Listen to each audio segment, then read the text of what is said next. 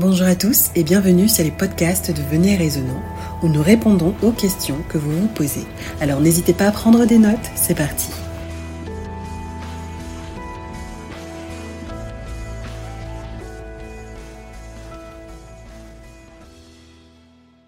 Alors William, aujourd'hui nous avons une question qui porte sur le viol. La Bible cautionne-t-elle le viol? Le passage qui est mobilisé est Deutéronome 22, des versets 28 à 29.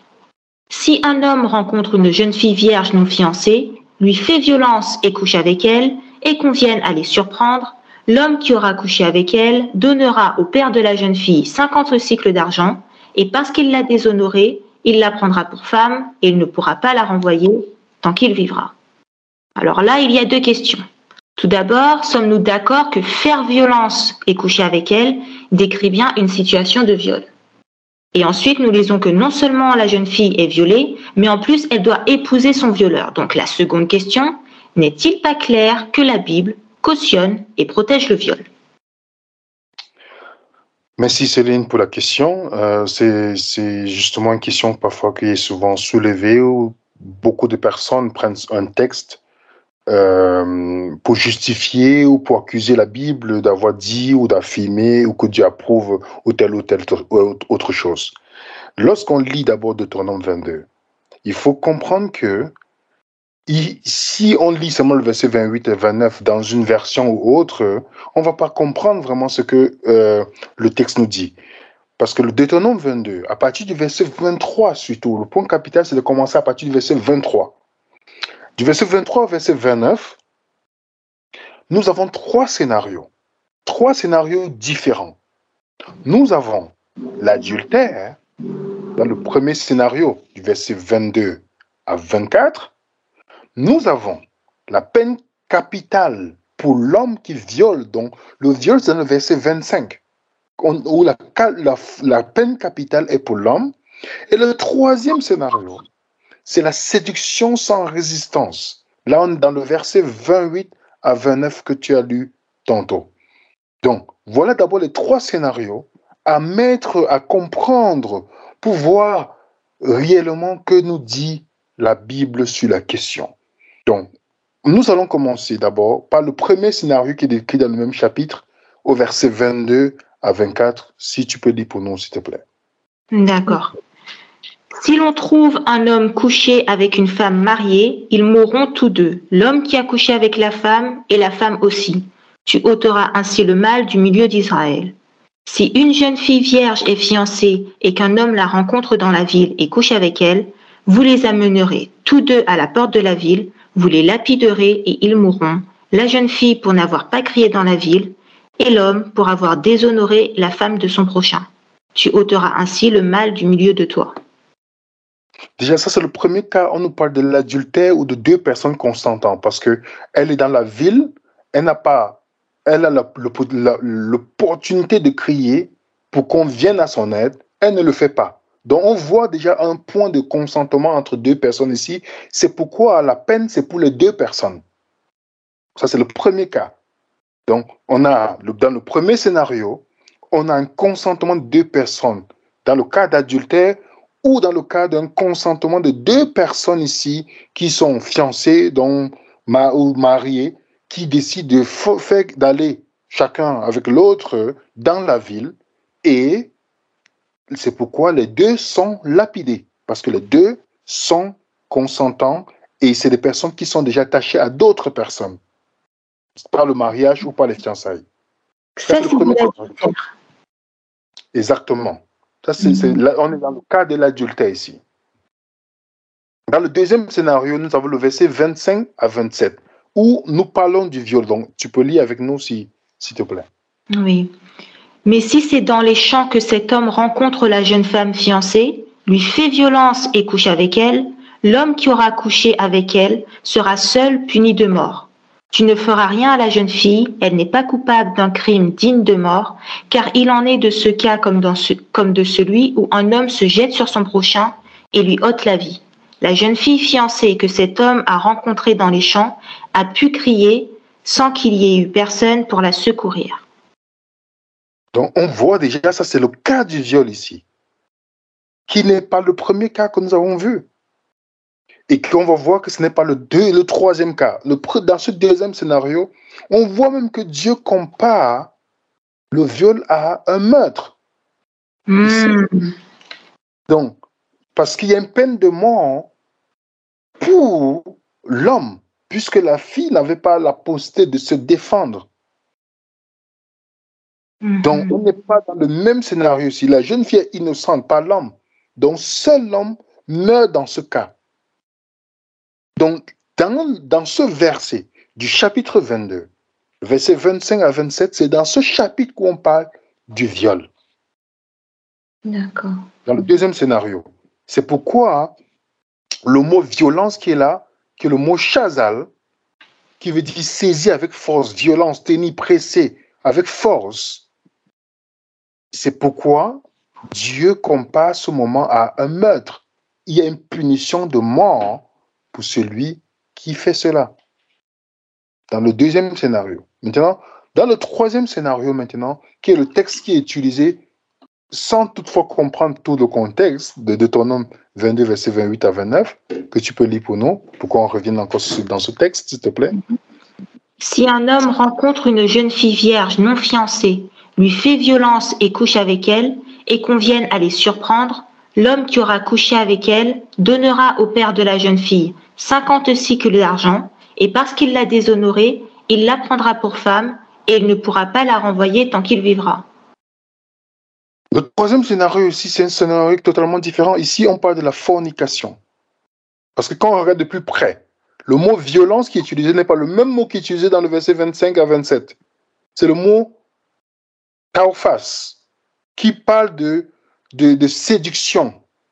Donc, de deux personnes consentant que l'autre a séduit l'autre et l'autre a accepté d'aller dans les rapports sexuels avec la personne. Parce que le même, nous sommes dans Deutéronome. Deutéronome veut dire répétition de la loi. Parce que il a, cette loi a été donnée depuis à l'avance dans le livre, euh, quand on parle d'un livre d'Exode par exemple, et Dieu, dans Deutéronome, puisqu'ils ont, ils ont fait 40, 40 années dans le désert, Dieu répète la loi. Donc, il faut qu'on on lise aussi Exode pour comprendre réellement. On va comprendre finalement que ce n'est pas le viol qui est ici là, plutôt deux personnes consentantes. On va essayer de regarder, par exemple, si vous avez la Bible chez vous avec concordance, quand vous mettez, par exemple, Deutéronome 22, verset 28, vous tombez impérativement sur une concordance dans Exode 22, verset 16. Exode 22, verset 16 nous dit, si un homme séduit une vierge qui n'est point fiancée et qui couche avec elle, il paiera sa dot et la prendra pour femme. On voit l'action de séduction ici, non de viol. Parce que et ça, ça, correspond... ça, ça correspond à Deutéronome 22, versets 28 et 29 Exactement.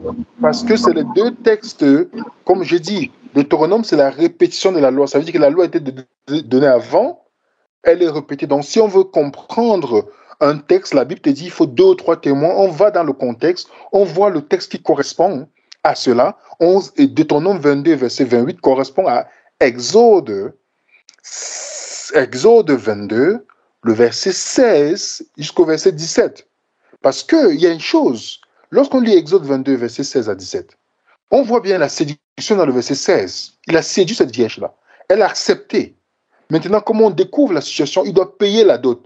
Dans le verset 17 de Exode 22, on nous dit que le père pouvait même refuser de lui, de lui accorder sa fille. Ce n'est pas dit que nécessairement il devait l'épouser parce qu'ils ont couché ensemble. Hmm. Il pouvait décider de refuser. Il pouvait dire, bon, je refuse de donner ma fille, je refuse cette dette-là. Mais dans le cas, si le père accepte, il pouvait recevoir la, dette, la, la, la, la dot et il devait épouser cette fille-là. Si, voilà, parce qu'ils ont couché déjà ensemble, pas pourquoi Dieu le faisait pourquoi? Pas parce que c'était obligé de, de, de, quand on a couché ensemble, de se marier. C'était pour éviter dans ce temps-là, lorsqu'une femme était déjà connue, je dis, j'ai tué l'expression, c'est-à-dire elle avait déjà eu des rapports sexuels avec d'autres personnes, c'est difficile de l'épouser. Donc c'est pourquoi? Pour protéger les femmes dans ces situations-là, l'homme qui séduit une femme qui couche avec elle devait l'épouser pour qu'elle ne soit pas laissée à elle-même et, et, et abandonnée. Surtout dans cette société où la femme était toujours dans leur vision, pas ce que Dieu voulait, mais dans leur vision, la femme était souvent passée en second degré. Hmm. D'accord. Donc, le texte qui est mobilisé. Comment? Donc Dieu faisait ça pour rassurer que la femme soit protégée financièrement par la dette et par la dot, et aussi parce que le but de la dot c'est de voir si le garçon peut tenir, peut, financièrement peut euh, supporter la famille et sa nouvelle famille, et aussi le mariage pour la protéger de de ce, de ce contexte familial où euh, la femme qui, qui avait déjà des rapports n'était plus n'était plus sûre d'être mariée.